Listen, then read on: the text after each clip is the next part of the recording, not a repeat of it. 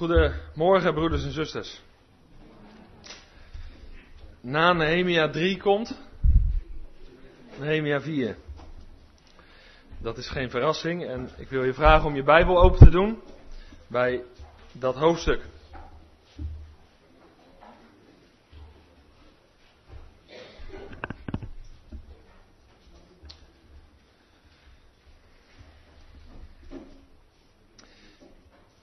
We hebben inmiddels een drietal studies gevolgd over het boek Nehemia.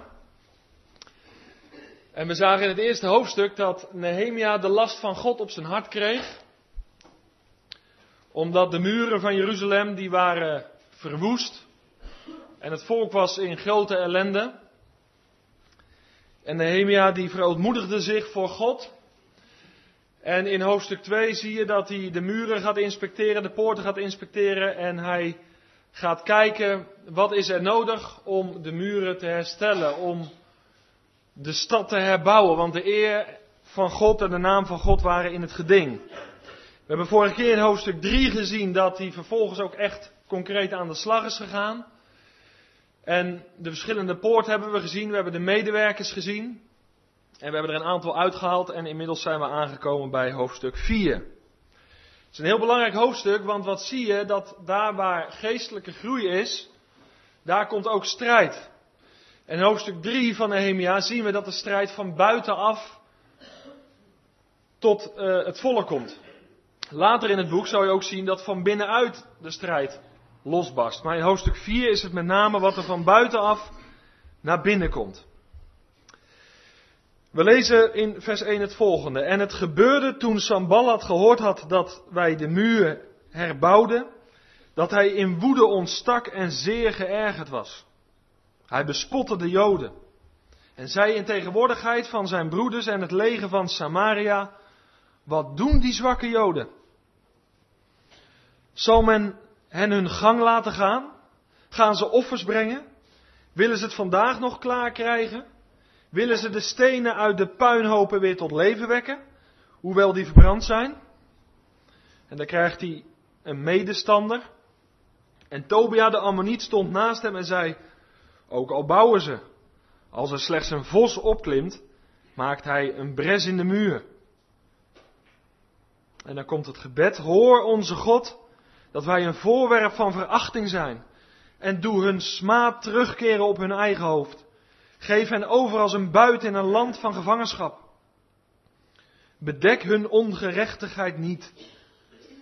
En laat hun zonde niet uitgewist worden voor uw aangezicht, want zij hebben u getergd tegenover de bouwers. Maar wij, wij bouwden de muur, zodat heel de muur tot de helft ervan aaneengevoegd werd. Want het hart van het volk was erop gericht om te werken. En het gebeurde toen Sanballat, Tobia, de Arabieren, de Ammonieten en de inwoners van Asdod hoorden dat het herstel van de muren van Jeruzalem vorderde en dat de bressen gedicht begonnen te worden, dat ze in hevige woede ontstaken. En zij spanden allemaal samen om tegen Jeruzalem te strijden en om verwarring te stichten. Maar wij... Wij baden tot onze God en plaatsten een wacht tegen hen dag en nacht vanwege hen. En toen zei Juda, de kracht van de lastdrager schiet tekort en er is veel puin. Wij zijn daarom niet in staat de muur te herbouwen. En onze tegenstanders zeiden, zij zullen het niet weten, niet te weten komen en het niet zien tot wij in hun midden gekomen zijn en hen doodgeslagen hebben. Zo zullen we het werk laten ophouden. En het gebeurde toen de Joden die bij hen wonen ons wel tienmaal vanuit alle plaatsen kwamen zeggen, jullie moeten naar ons terugkeren, dat ik mannen opstelde op de laagste plaatsen achter de muur bij de open plekken en ik stelde het volk op, ingedeeld naar hun geslachten met hun zwaarden, hun speren en hun bogen. En ik zag erop toe en stond op en zei tegen de edelen, de machthebbers en de rest van het volk, wees niet bevreesd voor hen. Denk aan de grote en ontzagwekkende Heere. En strijd voor uw broeders en uw zonen en uw dochters en uw vrouwen en uw huizen.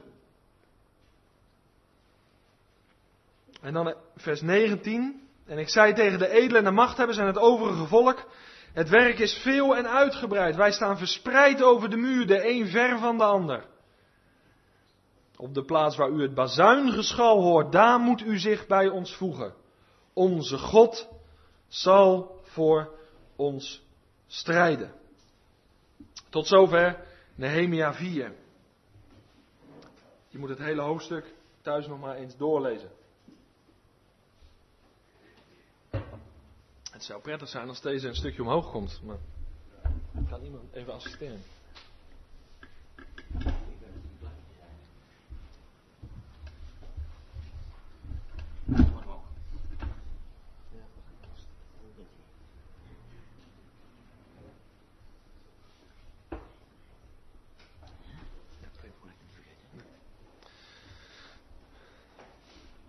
Nehemia vier, een geweldig rijk hoofdstuk. En ik hoop dat je dat na vanmorgen ook, dat je daarmee instemt. Een heel belangrijk aantal principes ligt in Nehemia vier opgesloten. En ik wil je vragen, als ik tekstgedeelten noem, dat je met me meeleest en dat je zelf ziet wat daar staat.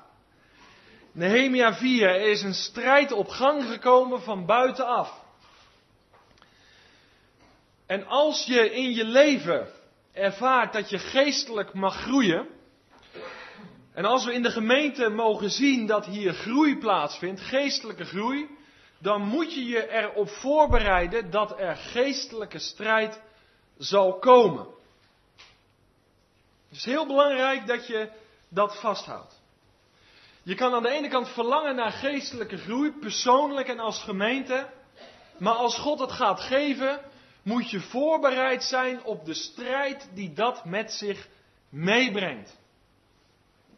De bekende Spurgeon heeft gezegd: God heeft één zoon, Jezus Christus, die zonder zonde was. Maar, zegt hij, hij heeft geen kinderen zonder moeite of strijd. Moet je goed onthouden. God had één zoon, Jezus Christus. Hij was zonder zonde. Maar God houdt er geen kinderen op na. Zonder moeite. En zonder strijd. En ik denk dat heel veel vandaag de dag afvallen, omdat ze teleurgesteld zijn over wat ze in hun leven meemaken. Ze dachten, naar de mate dat ik Christus mag kennen, ja, dan zal op een gegeven moment de strijd wel wijken. Nee, naar de mate ik meer licht krijg over wie ik ben en over wie God is, zal de strijd in mijn leven alleen maar toenemen. En daarom moet je de kosten overrekenen als je het besluit neemt om de Heer Jezus te gaan volgen. Maar Nehemia vier wil ons vanmorgen toerusten. Wees niet verschrikt. Wees niet verbaasd. De dingen die je overkomt in je geestelijk leven zijn al in Nehemia vier benoemd. En het is geweldig rijk dat God ons wil toerusten. Dat is wat de Efezebrief ook zegt. Toerusten tot dienstbetoon. En Nehemia vier, de strijd die daar benoemd wordt, is een geestelijke strijd. Het is niet zomaar tussen twee partijen die wat oneenigheid hebben. Nee, hier is een geestelijke strijd gaande. Waarom? De herbouw van Jeruzalem, de muren en alles wat daarbij hoort. Daarmee was de eer en de naam van God in het geding. En daar gaat het altijd om. Als de Heer Jezus in ons leven centraal staat, dan komt alles los om dat te ontkrachten, om dat te vernielen, te verstoren, te verderven. En wat is nu geestelijke strijd? En ik hoor hier in de gemeente ook wel eens, pik ik wat geluiden op, geestelijke strijd. Ja, we weten niet precies wat het is. Kijk, er gebeuren in je leven dingen die niet prettig zijn. En dan zeggen ze, ja, nou ja, goed, dat is nou eenmaal het leven, dat hoort erbij. En ik merk dat weinig fijngevoelig zijn. Wat is nu geestelijke strijd? En wat is het nu niet? En we zijn toch heilsoldaten in het leger van de Heer Jezus. Dan moeten we weten waar we mee bezig zijn. Wat strijden inhoudt. We moeten de vijand herkennen. We moeten zelf toegerust zijn tot de strijd. Bekwaam tot de strijd. Gemotiveerd tot de strijd. Heerlijk, hè, christenleven. Een enkeling die instemt, maar dit is het leven. En ik wil je voor teleurstelling in het leven bewaren, want het is een heerlijke strijd waar de overwinning al van is behaald op Golgotha. Maar we moeten er wel in gaan staan, willen we gelijkvormig worden aan het beeld van de Heer Jezus Christus. Nou, wat is nou geestelijke strijd? Ik vond in de voorbereiding een omschrijving, die trof mij wel. Luister goed. Dat is alle inspanningen, dat zijn alle inspanningen van gelovigen, in de kracht van Gods geest, om de invloed van Gods koninkrijk te bevorderen, dat is positieve, en, die, en de invloed van het koninkrijk van Satan te verkleinen. Zowel in je eigen leven, als in de wereld om je heen. Nog een keer. Ik zie sommigen ja knikken. Geestelijke strijd, dat zijn alle inspanningen van gelovigen in de kracht van Gods geest, om de invloed van Gods koninkrijk te bevorderen. En dat stuk, dat is het positieve. Maar het is ook om de invloed van het rijk van Satan te verkleinen. In je eigen leven in de eerste plaats, in je huwelijk, in je gezin en in de gemeente. En die strijd bestaat uit twee delen. En dit moet je even pakken om de rest te begrijpen. De ene kant is defensief, verdedigend. En de andere is aanvallend. Dus we moeten ons kunnen verdedigen, waartegen? Tegen verkeerde denkbeelden, tegen leugens. Verdedigen de beproevingen die we ondergaan van buitenaf. Verdedigen tegen zondige verlangens, prikkels die op ons afkomen. We hebben dus een verdedigende strijd. Maar we hebben ook een aanvallende strijd. En dat wil zeggen, de uitbreiding van het koninkrijk van God bevorderen. In je eigen leven, in je huwelijk, in de gemeente, in de gezinnen. Defensief en aanvallend. En dat alles vanuit de wetenschap, in Christus meer dan overwinnaars. De grond is gelegd op Golgotha. Nee, op de opstandingsdag. De dood verslonden tot overwinning. En nu moet je even met me meebladeren naar Lucas vier. Belangrijk iets komt er nu. Nu is de geestelijke strijd, en daar kom ik soms wel eens een beetje, loop ik tegenaan met mensen met wie ik spreek. Nu is geestelijke strijd geen optie. Geestelijke strijd is inherent aan het leven met God. Het is niet zo dat je kan kiezen. Dat de ene christen zegt, nou ja, ik heb geestelijke strijd. En de ander zegt, nee, ik ken er niks van. Ik ken het niet in mijn leven. Geestelijke strijd is verbonden aan het leven met God. Waarom? Een christen is van de duisternis overgegaan in het licht. Een christen is van koning veranderd. Van meester veranderd. Eerst was ik slaaf van Satan. En die bestuurde mijn leven. Ik heb nou een andere meester. Dat is Jezus Christus. Hij is Heer. En ik leef onder aanvoering van hem. Het verschil is duidelijk, denk ik. Licht en duister. En daar moeten we niet tussenin gaan zitten. Want dan herken je je vanmorgen niet. Dan moet je je vanmorgen misschien gaan bekeren. Het is licht of duisternis. Wat lezen we in Lucas vier? Daar gaat het over de verzoeking van Jezus in de woestijn door Satan. En als je leest in vers tien... van Lucas vier, daar staat dat hij zijn engelen voor u bevel zal geven om u te bewaren. Jezus wordt door Satan verzocht. Satan antwoordt met een citaat uit Psalm eenennegentig, vers elf. Heb je daar wel eens over nagedacht? Hiermee heb ik bewezen dat Satan de Bijbel kent. En ik ben bang dat hij de Bijbel beter kent dan menig christen onder ons. Dus hij verzoekt Jezus en hij voegt tegelijk een Bijbelcitaat bij uit Psalm eenennegentig. Je kan het allemaal nalezen, vers elf. Want hij zegt, als je ervan afspringt, dan, zal, dan zullen engelen je opvangen. Je zal niet te pletten vallen, want dat staat in uw eigen woord. Dus Satan benadert Jezus met zijn eigen woord. Houd dit vast, Satan kent de Bijbel beter dan u, jij en ik. En dat moet ons al aanzetten om meer tot Bijbelstudie te komen, meer tot kennis te komen. En dan het tweede, blader even naar Jacobus. Dus dit hebben we vastgesteld. Het tweede staat in Jacobus twee.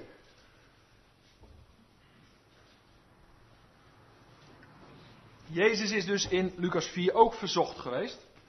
Maar heeft de verzoeking weerstaan. Jezus was dus ook in de geestelijke strijd. Wat staat er in Jacobus twee vers negentien? U gelooft dat God één is en daar doet u goed aan.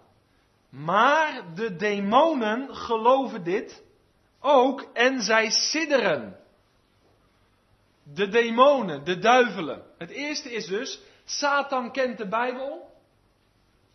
En het tweede is, Satan gelooft ook. Heb je over die twee dingen wel eens nagedacht? Hij kent de Bijbel en hij gelooft ook. De demonen geloven. En nou komt er iets heel belangrijks. Wat is het verschil tussen dat wat we van Satan lezen en dat we van, wat we tegen elkaar kunnen zeggen? Wij kennen ook de Bijbel. Wij geloven toch? Ook. Maar wat is het verschil tussen Satan en ons? Wil iemand dat nu eens hardop zeggen?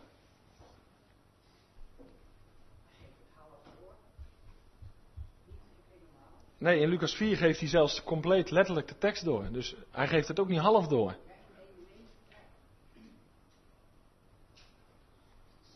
Maar het belangrijkste is dat hij niet gehoorzaamt. Hij kent de Bijbel. Er staat dat hij de Bijbel gelooft. De demonen geloven ook. Maar waar ontbreekt het aan in Satan, in de demonen? Gehoorzaamheid. Dit is ontzettend belangrijk, want waar ontbreekt het heel veel christenen vandaag aan? Gehoorzaamheid. En daar waar ik in gehoorzaamheid leef, ervaar ik geestelijke strijd.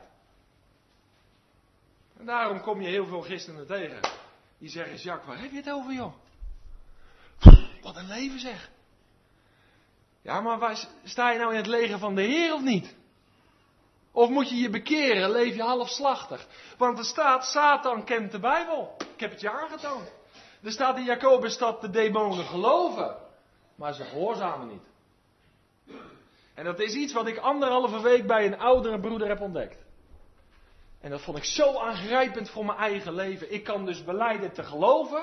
Ik kan zeggen, ik ken de Bijbel. En dat kan, het kan zo zijn dat ik niet gehoorzaam. En hoe is het nou in jouw leven? Want dan kunnen we pas verder.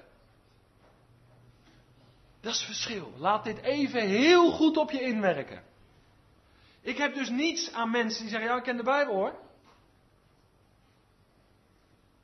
Ik heb dus ook niets aan mensen, ja, ik geloof wat er staat. De Bijbel vraagt gehoorzaamheid. Doen wat er staat. En dan heb je de instemming van God over je leven. En dan word je automatisch geconfronteerd met geestelijke strijd. Want dat is mijn tweede gedachte. Welke vormen zijn er? Want in Nehemia vier zien we dat het volk aan de slag gaat. Ze wijden zich toe aan de zaak van de Here. Met andere woorden, ze gehoorzamen. Toewijding heeft alles te maken met gehoorzaamheid. En dan komt het. Want daar waar ze beginnen aan de herbouw, ja sterker nog waar die herbouw vordert, daar gaat de Satan te keren. En daar gebruikt hij ook mensen voor. Dat kan ook in jouw leven zijn. Kunnen omstandigheden zijn, kunnen mensen zijn. Want daar waar hij geestelijke groei ziet, daar heeft hij een prooi. Herkenbaar in je leven?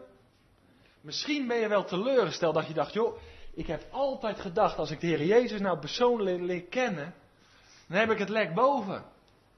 Ja, uiteindelijk heb je het boven. Maar dan begint het pas. En daarin wil ik je nou toerusten.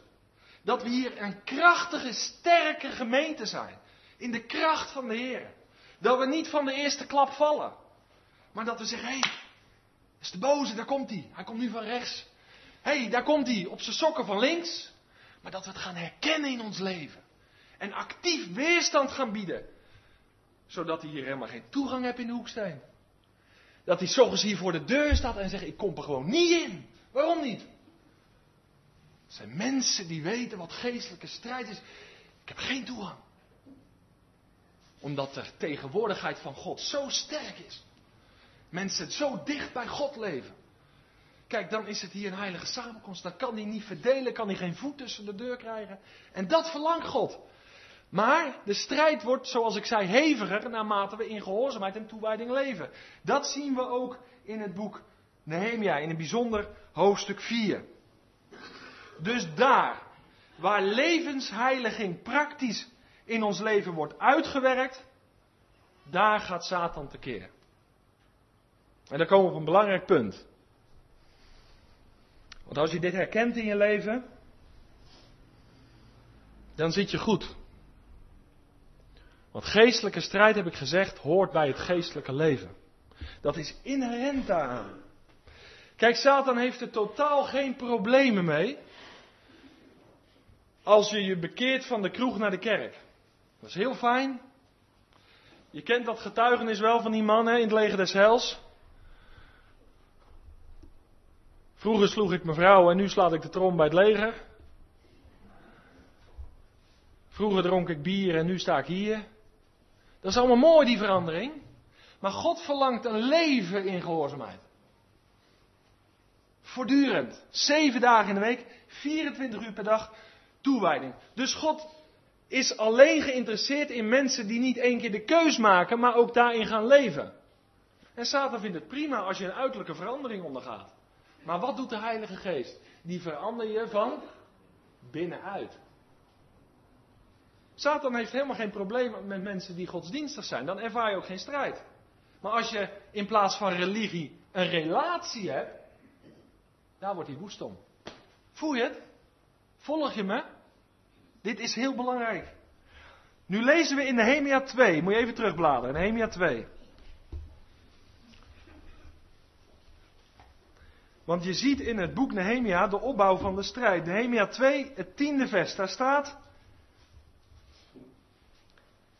toen Sanballat de Horoniet en Tobia, de Ammonitische dienaren, dat hoorden, was het volstrekt kwalijk in hun ogen dat er iemand gekomen was om het goede te zoeken voor de Israëlieten. Daar begint de tegenstand. Dat was hoofdstuk twee. Bladeren verder naar vers negentien. Daar staat: toen die mannen, dan worden ze allemaal weer genoemd, dit hoorden, bespotten en verachten zij ons. Het middelste gedeelte. Zij zeiden: wat is dit voor iets wat u doet? Dus de bespotting neemt toe. Blader je verder naar hoofdstuk vier, wat we gelezen hebben, het eerste vers. Dan zie je dat de bespotting opnieuw toeneemt. En dat ze in woede ontsteken en zeer geërgerd worden. En ze bespotten de Joden in de tegenwoordigheid van andere mensen. Je ziet dus dat naarmate de muur vordert, de herbouw plaatsvindt, dat de strijd heftiger wordt. Ik hoop dat je die lijnen pakt. En dat je dat toepast op je eigen leven. Nehemia is vol goede moed begonnen. De muren vorderen. En met dat de muren vorderen worden de vijanden des te woester. Zo gaat het vandaag exact hetzelfde. En ik wil je daarop voorbereiden. Niet dat je vandaag zegt: nou, dan temper ik maar, maar een beetje in mijn toewijding aan de Heer. Maar dat je zegt: nee, ik wijd me nog meer toe, maar ik hou wel rekening met die strijd die gaat komen. Fijn dat je dat vanmorgen deelt. Want ik ben misschien een beetje naïef in de geestelijke strijd. We hebben veel naïeve christenen. Die denken van: ja, stil maar, wacht maar, alles wordt nieuw en kijk omhoog. Maar ze staan niet in die strijd. En lijden nederlagen. Hun geestelijk leven verarmd, verschaald. Maar ze voeden zich niet en ze leven niet in die overwinning. Dan gaan we verder. We zien de tegenstand openbaren in bespotting, vers één tot vier. En wat is het doel van bespotting? Dat is in het gewone leven ook zo. Als je bespot wordt, als ze de spot met je drijven, misschien op school of wat dan ook, maar dan word je ontmoedigd. Als je bespot wordt, ontmoediging is het doel. Satan laat vaak jezelf dan zien. Wie ben je nou eigenlijk? Ontmoediging. De bouwers werden ontmoedigd door bespotting. Wat wil je nou eigenlijk? Als er een vos tegen je muur loopt of erop loopt, stort hij al in, man. Wat ben je nou van plan? Dat. En dat gaat voortdurend in je en dat krijgt een plek in je denken en je wordt ontmoedigd. Je kan de moed verliezen. Maar als dat niet werkt, gaat hij door. Want dat zie je in vers zeven en acht. Bespot in werk niets uit. Weet je wat hij dan doet? Intimidatie en bedreiging. Satan gaat door. Ik heb hier eerder gesproken over de verzoeking van Jozef. Daar zie je ook die trap van de toename van de verzoeking. Satan gaat door totdat hij heeft. Dat zie je ook hier, want vers zeven en acht, daar gaat hij intimideren. Daar gaat hij dreigen. En wat doet hij dan? Hij laat zijn macht zien. Niet zijn almacht, zijn macht. En die is groot. Laten we de macht van Satan niet onderschatten. En dan de derde stap, want je ziet dat bespotting niet helpt, intimidatie niet. Maar dan gebruikt hij mensen in vers twaalf om angst in het volk te brengen. Weet je wat er gebeurt? Er komen Joden die nog niet teruggekeerd zijn. Die komen aan het Joodse volk vertellen wat de plannen van de vijanden zijn. Maar die Joodse mensen die nog niet teruggekeerd waren, die zijn beïnvloed door die vijanden. Dit is een belangrijk iets. Als je onder Nehemia gestreden had, dan was je beïnvloed door de geest van Nehemia. Begrijp je dat?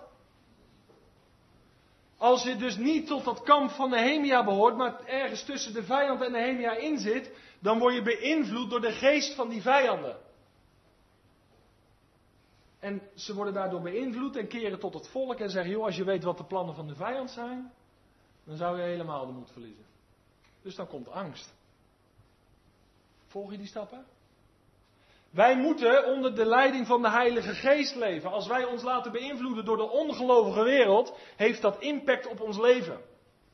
Als u uw oor te luisteren bij de leugen van de ongelovigen, dan heeft dat impact op u. Als u uw oor te luisteren bij wat de politieke leiders zeggen, dan kan dat een aanval zijn op uw geloof. En dat beïnvloedt uw staan in uw geestelijk leven. U moet dus niet alles tot u laten komen. Maar dat ventileren, wat is van God en wat niet. Want u wordt gedreven anders door angst. En dat gebeurt hier. En nu moet je even naar vers tien, want het is heel opvallend. Wat staat er? Dat op een gegeven moment Juda zegt, in vers tien, de kracht van de lastdrager schiet tekort, er is veel puin. Wij zijn daarom niet in staat de muur te herbouwen. Juda, de bevolking, het elite deel, ziet het niet meer zitten. Dat is heel aangrijpend. Want ze zeggen in de eerste plaats puinruimen. Vind, vind je puinruimen leuk werk?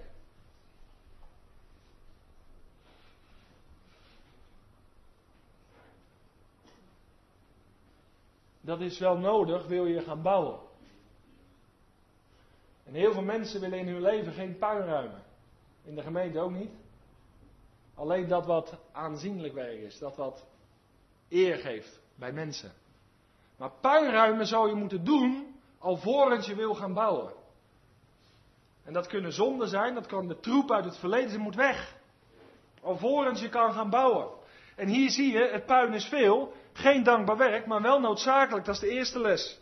En het tweede is, de muur is inmiddels voor de helft herbouwd. En dan zwakt het af.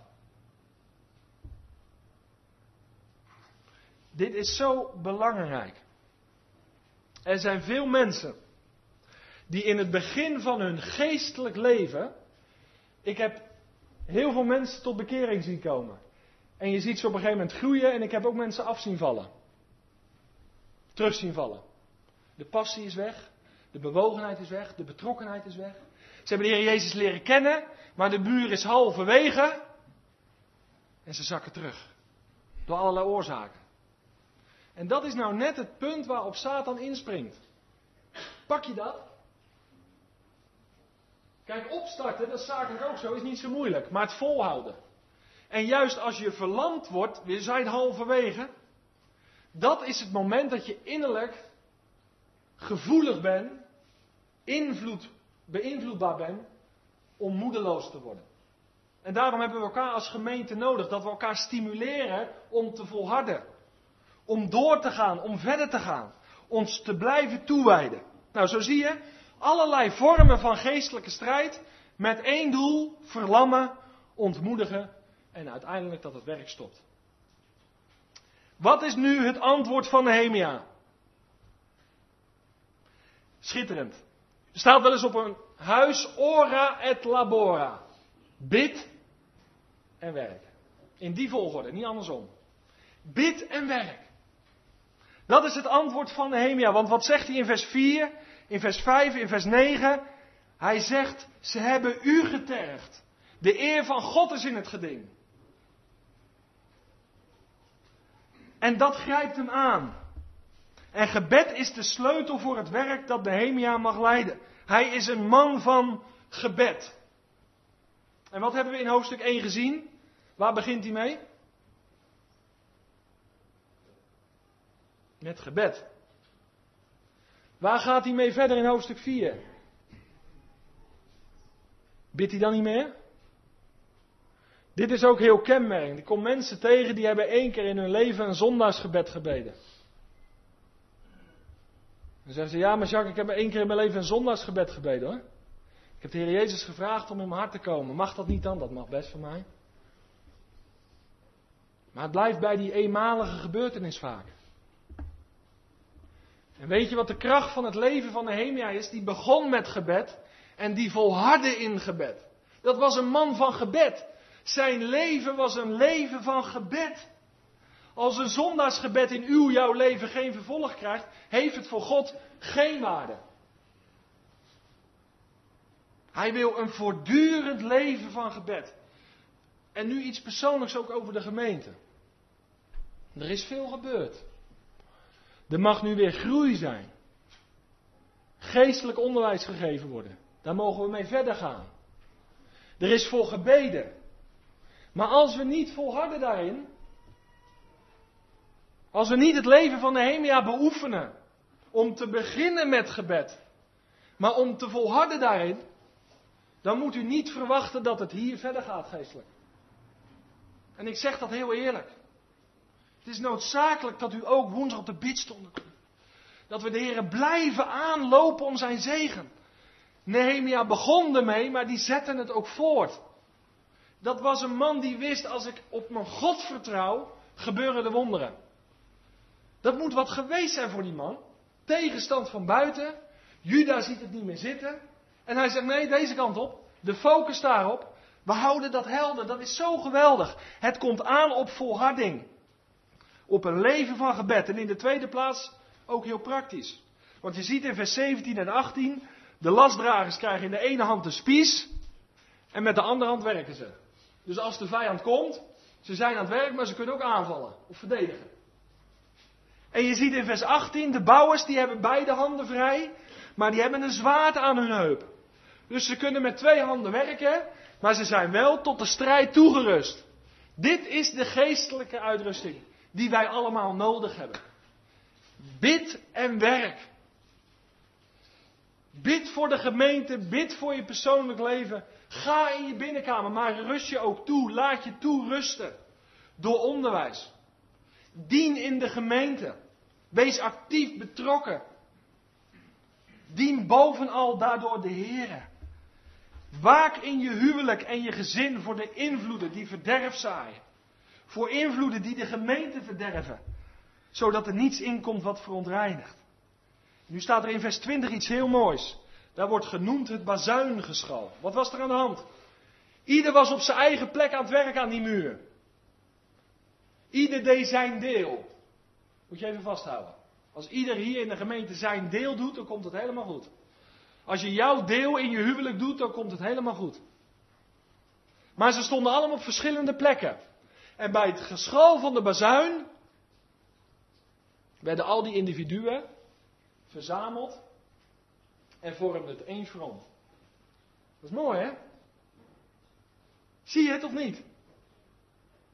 Je zit allemaal te kijken en... Tja, ik hoop dat het valt.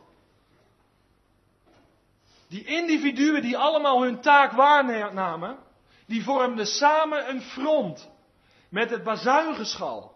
En die bazuinblazer moest bij Nehemia blijven. Het, woord, het bazuin staat beeld voor het woord van God. Dat woord van God moet ons samen binden in de gemeente. En moet leidraad zijn voor de herbouw. Voor de opbouw, persoonlijk en als gemeente. En daarmee vormen we een front. Dus we moeten eenparig zijn in ons belijden over de Bijbel. En niet verdeeld. Want dat is onze bescherming. Het woord van God. Het zwaard van de geest. En met dat de bezuin klonk, kwamen ze bij elkaar en waren ze één front. Dan zijn we sterk. Als we dicht bij elkaar leven en dicht bij God. En dan zegt hij in vers tweeëntwintig nog. Ze konden niet verslappen in de strijd. Het werk moest doorgaan. Dag en nacht. Weerstand bieden. Kijk, we gaan binnenkort met vakantie misschien van sommigen van jullie. Maar weet je, de geestelijke strijd gaat ook in je vakantie door. Ik zou je dit vertellen. In mijn vakantie is die vaak heviger dan dat ik geen vakantie heb. Want je blijft lang op je bed liggen. Ja, nou, vakantie mag ik ook wat. Weet je wel, in die term een beetje mag ik ook wat. Je moet ook in je vakantie gewoon dat ritme aanhouden. Op tijd eruit, omgang met God, blijf je fris. Nou, dan ga je een beetje, ja, wat gaan we vandaag eens doen? Begrijp je, er komt vaak, althans ik spreek voor mezelf, er komt vaak een slapheid in door vakantie. Door wat je ziet, op welke plekken beweeg je. Wees daar heel scherp op, ook in vakantietijd. Ja, maar ja, we zijn toch één keer weg. Nee, dat is net het moment dat Satan intreden doet in je leven. Waar kom je? Waar hou je mee bezig? Wat lees je? Waar vul je je mee? Het is belangrijk, ook in vakantietijd, want Satan gaat nooit op vakantie. Die is erop uit om te verderven en te verscheuren. Dus alert blijven, vakantie of geen vakantie. Leef met de Heer, maar wat is nu het belangrijkste? Hij wijst het, God, hij wijst het volk op God. Hij zegt in vers veertien, wees niet bevreesd voor hen. Denk aan de grote, strij- aan de grote en ontzagwekkende Heere. En strijd voor u. En hij zegt het in vers twintig, onze God zal voor ons strijden. Hij geeft praktisch onderwijs, richtlijnen, instructies. Maar boven alles proclameert hij God. Die gisteren en heden dezelfde is en tot in eeuwigheid. En hij is de bron van mijn strijden. Vanuit hem heb ik overwinning en ga ik mijn vijand tegemoet. Maar wees je dat wel bewust. Dat het daarom gaat. Dat is echte Bijbelse bemoediging. Ik heb vanmorgen een aantal principes willen delen. God verlangt naar een toegerust volk. Niet naar een oppervlakkig volk. Niet naar een slap volk. Maar een volk toegerust voor de geestelijke strijd. En Jezus heeft het ons geleerd in de Hebreeënbrief. Dat hij zelf gehoorzaamheid geleerd heeft door lijden heen. Ik eindig waar ik mee begonnen ben. Als je in je persoonlijk leven groei ziet. Als je in de gemeente groei ziet. Hou er rekening mee. Dat strijd en moeite je deel zullen zijn. Maar heb goede moed. Jezus zegt, ik heb de wereld overwonnen. En wie in mijn kracht wandelt en strijdt. Zal veranderd worden. Van heerlijkheid tot heerlijkheid. We gaan als lied van toewijding zingen. Johannes de Heer honderdzes. Voorwaarts, christenstrijders.